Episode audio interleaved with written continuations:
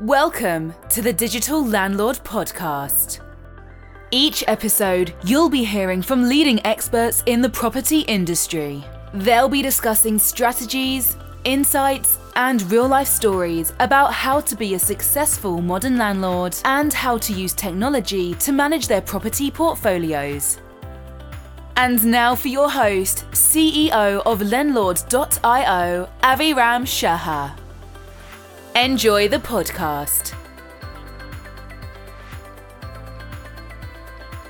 Hello, everyone, and welcome along to the Digital Landlord podcast. And in this uh, episode, I'm happy uh, to uh, be joined by Mark Alexander, 33 year landlord and the founder of Property 118, one of the best forums for landlords in the UK.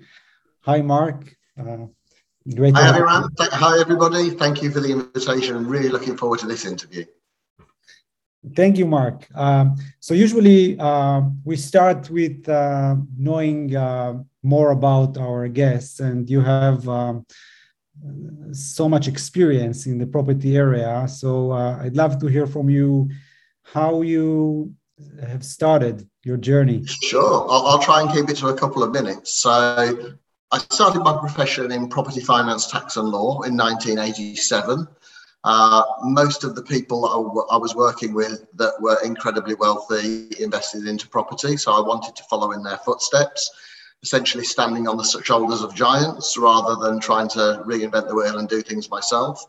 Uh, I very quickly learned that it's better to learn from other people's experiences. I got my first uh, rental property in 1989. So, as you say, coming up for 33 years as a landlord. Uh, and other background stuff, I created a commercial finance brokerage. So, I started off working in financial services, uh, then worked for one of the largest American banks uh, in underwriting and sales. Uh, and then eventually started my own commercial finance brokerage in 1990. Um, no longer in that sector of the business, but that business went to become a PLC in 2003, which is when I achieved financial independence. Um, and essentially, I parked all of my funds from um, cash flow and, and, wealth into property because you know I knew that one day that uh, I would want to retire and that uh, property uh, was, a, was a great way of hedging against inflation and essentially ending up with a business. So I did that, eventually became uh, location independence uh, in 2016. And what I mean by location independent is homes in many countries and not having any ties to any particular one of them. So right now, as we're recording this podcast, I'm in uh, Florida, in central Florida, my home there. My main home uh, for tax purposes is Malta, uh, a wonderful little island in the center of the Mediterranean for people who don't know where Malta is. Um, and my wife is Russian, uh, which is a bit controversial right now. Uh, but uh, we do have another home in Russia.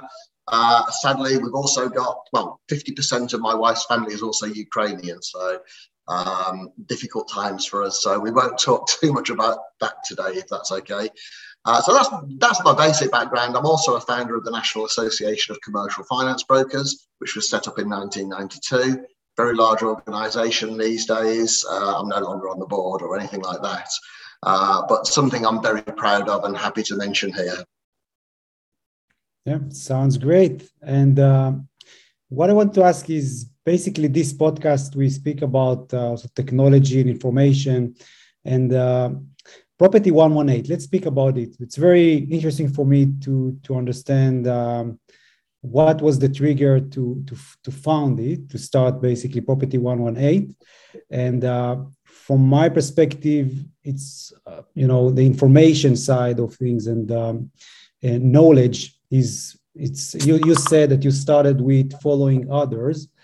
Basically today in our uh, uh era with so much technology um, it's it's becoming easier to acquire knowledge basically oh for sure it's easier i mean when i started in 1989 there was no google uh, there was no Rightmove, there was no Zoopla, uh, there was no internet. Well, there was internet, but not many people had it.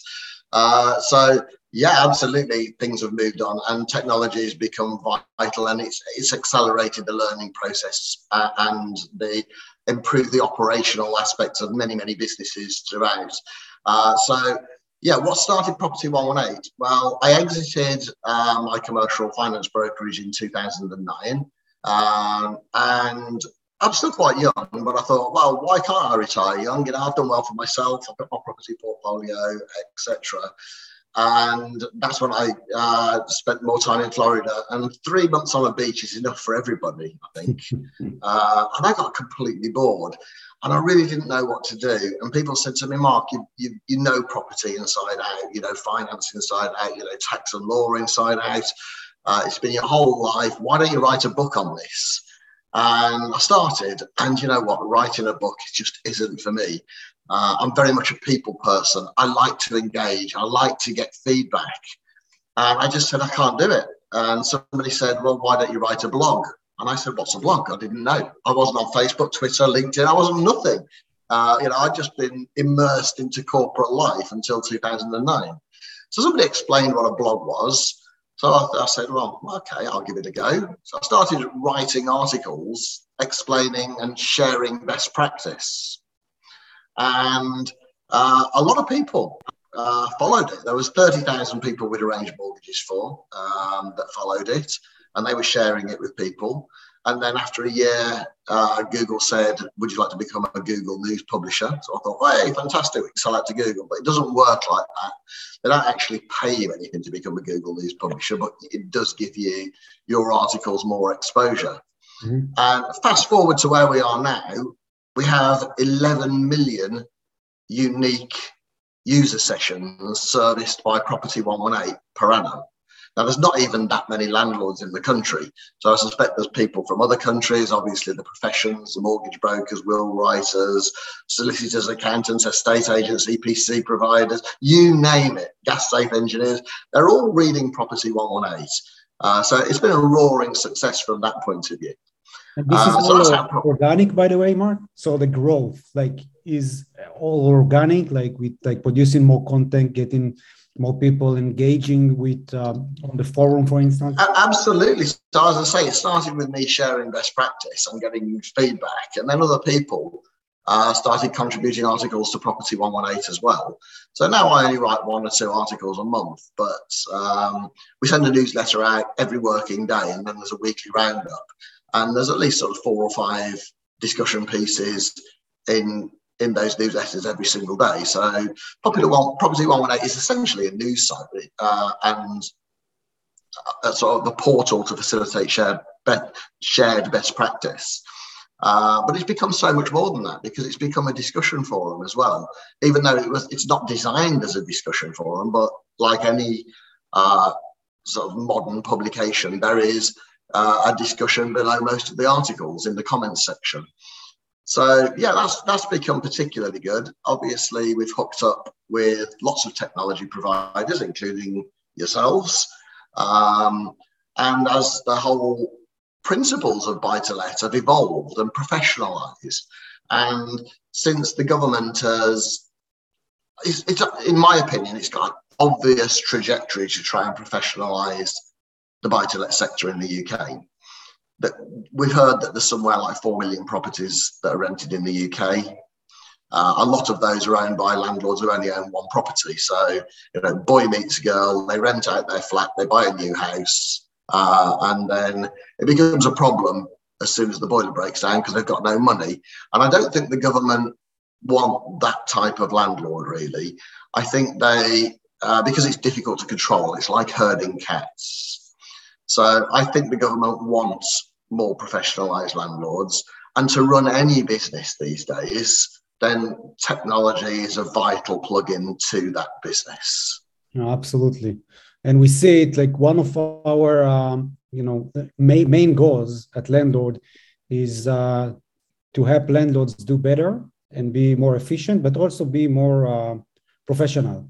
And I think that uh, to use the data in the right way and for instance, starting like you also like from the pre-acquisition phase. So when you like starting to take a look on properties for so our deal analyzer will allow the uh, the user uh, to take into account all the uh, potential costs, not just when you purchase the property, but also on an ongoing basis. As you said, that if you need to plan that in um, I don't know three years, well, you need to, to repair the boiler or you need to replace a kitchen in 10 years, something that you can take into account and make assumptions and see what, what is going to be your return in 10 years. Indeed. Uh, There's far too many people who just think, I'm going to buy a property, this is the deposit, this is how much rent I'm going to get, this is the mortgage, and the rest is profit. Of course, we all know it doesn't quite work like that in reality. Absolutely. Also, occupancy rate. It's something that I think people um, not necessarily take into account, but you need to, to when you calculate the rent and the income uh, over the years, you need to take some buffers. You need to make to to make assumption that the occupancy will not be 100%. You'll Absolutely. And, and as you say, you've got your repairs, your maintenance, your other ongoing costs of running a business. Um, and I think there's two reasons that people get into property. One is to provide cash flow, which is very difficult to do if you've got high borrowing from day one. Yeah. Um, but uh, the other one is capital growth. And of course, you asked me earlier why I got into property. It's very simple for me. Um, if I buy a property, the property is likely to go up in value and the rents are likely to go up in value. But as long as I don't touch the mortgage and it's a fixed rate, it's always going to be the same. So my cash flow might not be brilliant when I first buy a property with the, the benefit of a, a big mortgage, but 20 or 30 years down the line, which is where I'm at right now, then it funds this wonderful uh, transatlantic lifestyle that I enjoy. Yes, absolutely. And um, if, if we speak about long term, something that um, we just integrated into Lendlord is one of your services. And uh, I keen to, to learn more, and perhaps you can share with our audience um, the uh, the benefit of do right planning to your portfolio and the specific niche of inherit, inheritance tax. And this is yeah, it's, it's, it's uh, interesting. We, I, I know we picked on inheritance tax because when you talk about tax to most landlords, the first tax that they think of is income tax, and the reason for that is it's it's the most immediate, it's the most painful. So they know they've got a tax bill every January and, and end of July, and it's it's the one that they think, oh, this is getting painful, Section 24, the restrictions on finance cost relief, etc.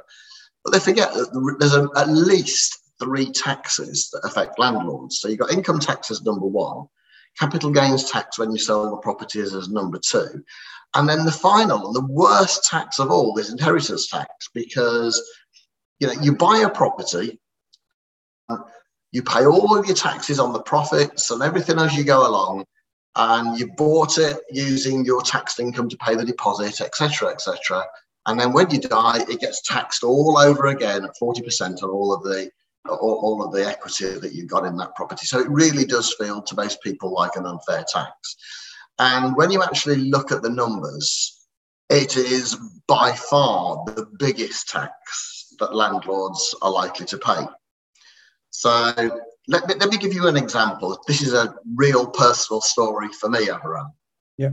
So, um, my par- the first house that I can remember my parents buying was the one I grew up in. Um, I was three years old when they bought it in 1971, and it was a, a little three-bedroom semi. Uh, no, it's detached, but it, had, it was linked to the next house with a garage, but smallish three-bed um, on the West Midlands Staffordshire border. And I grew up in that property until I was 17 years old. And being a little bit older than you, I grew up in the 70s and the 80s. And people were a little bit more friendly then. Everybody knew all the neighbours. The neighbours were called Auntie Val and Auntie Von and Uncle Doug and, and so on and so forth. Uh, so that was really, a, even though they weren't really my aunties and uncles, by the way, but it was just a really friendly environment to grow up in. Uh, and then we moved, my parents moved over to Norfolk later on when I was 17. Well, here I am now, and I was thinking, you know what, it'd be really nice, purely for sentimental reasons, no no business reason whatsoever, purely for sentimental reasons, to own that property. And I, I thought, I wonder if it'll ever come for sale. Uh, well, I looked at how much it's worth, and it costs today it would cost about three hundred thousand pounds. So here we are, thirty-one years after my parents first bought it. It's worth 300,000 now. Everyone, guess how much they paid for it? 50? 3,000. Ah, 3,000. Okay. They paid £3,000 for this property in 1971. It's gone up a hundredfold in value in the last 50 years. And my parents are still alive. Now, I know you've got properties, Aviram, and many of the people who are watching this have, have got properties. Now, just think to yourself, if I still own my properties in 50 years' time and they go up a hundredfold in value, so in history repeats itself, what will they be worth? You know, a million pound property portfolio today could be worth 100 million 50 years from now. Now, if you're my age, you think, well, the chances of me making it for 50 years is pretty slim. So, you know, I'm not going to make 100 million. You never know. I might get a telegram from the Queen. I might, I might live to be 104 years old. The, the likelihood is I won't make that. Um, but there's a very good chance my kids will, and an even better chance that my grandkids will still be around 50 years from now.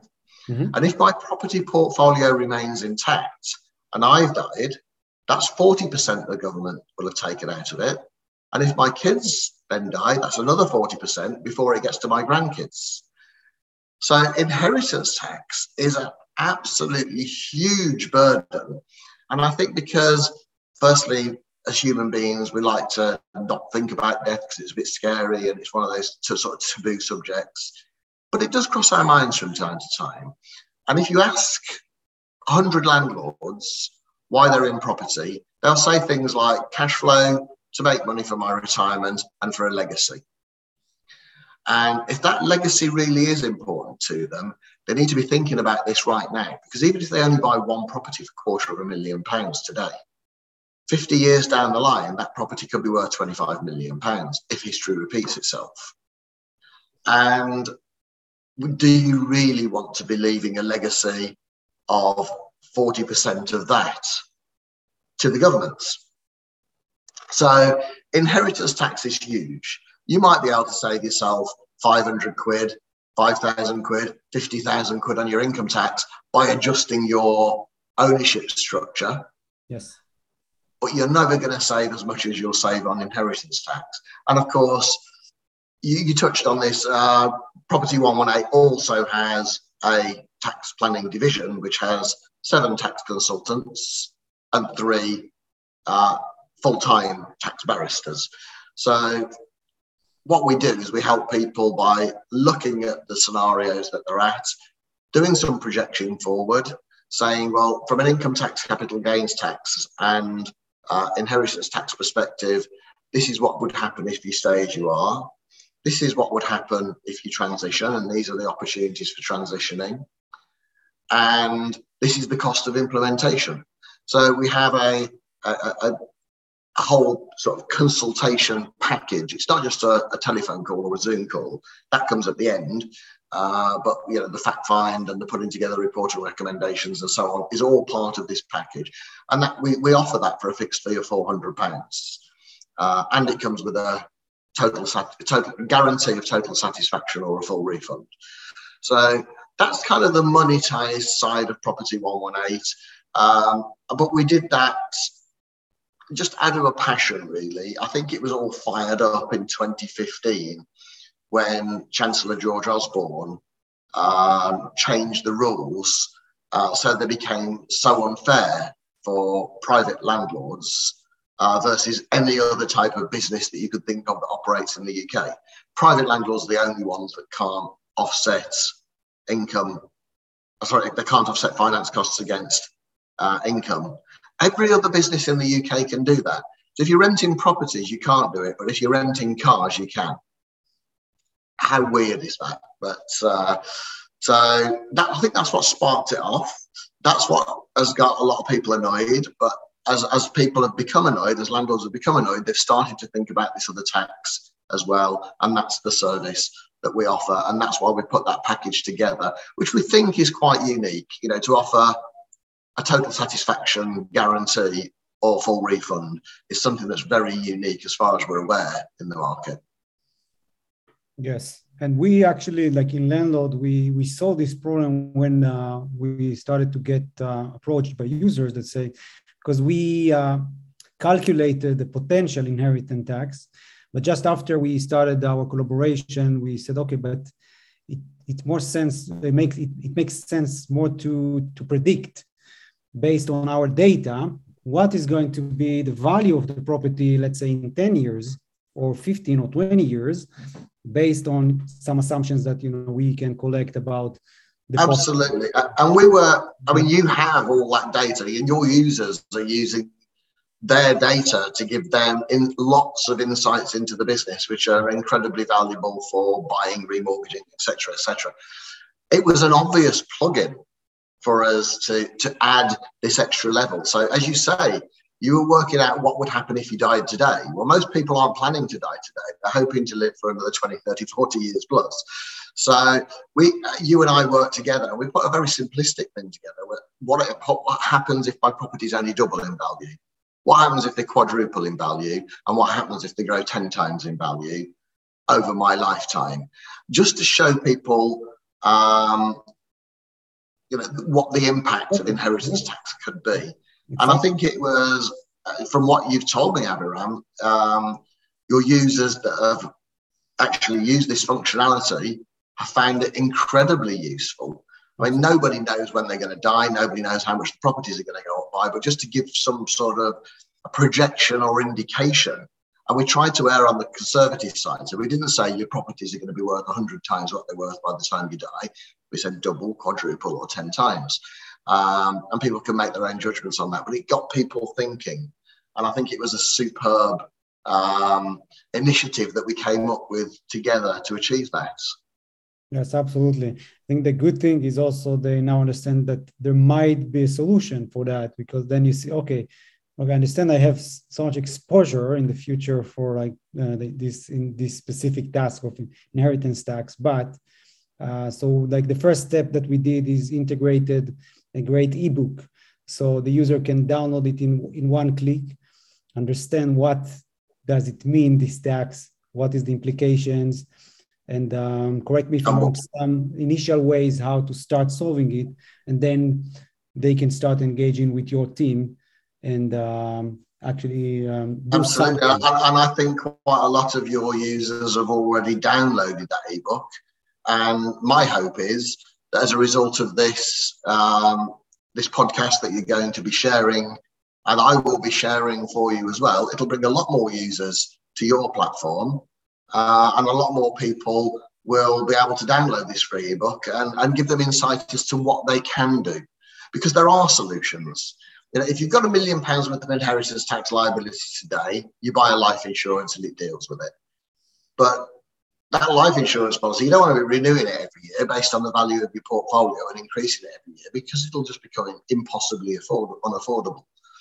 Um, so as you say, there, there are ways of dealing with this, um, particularly for landlords who are buying in a limited company, because you can restructure the shares in a limited company. So you can freeze the value of shares that you own, and you can have a tiny little value of shares that you put in trust for your children, and they accrue all the growth.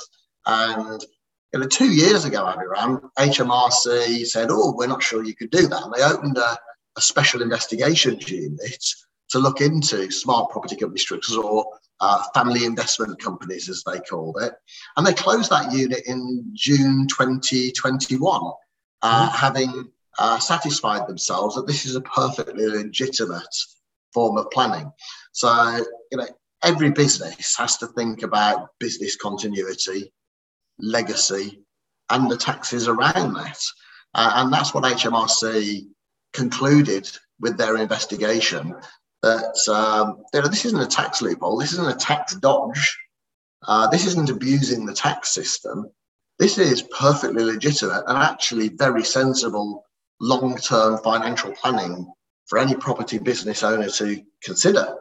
So, uh, whilst that investigation was going on, people were naturally cautious. Oh, we might not want to get into this because HMRC might not like it. But now, of course, that HMRC has essentially put a on it saying, yeah, this makes sense.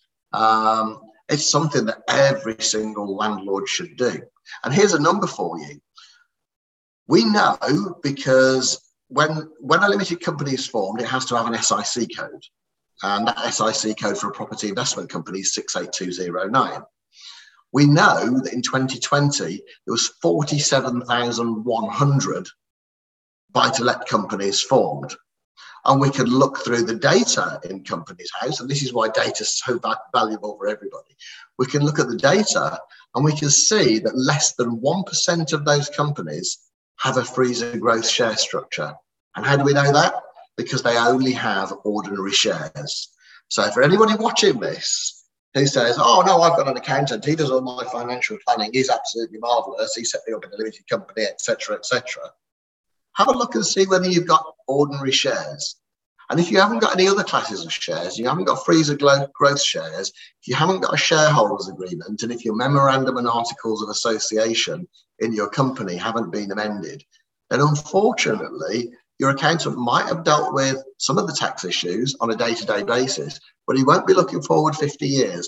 And there's less than 1% of all buy to let companies in 2020 that have done anything about this. So, yeah, time to have a look.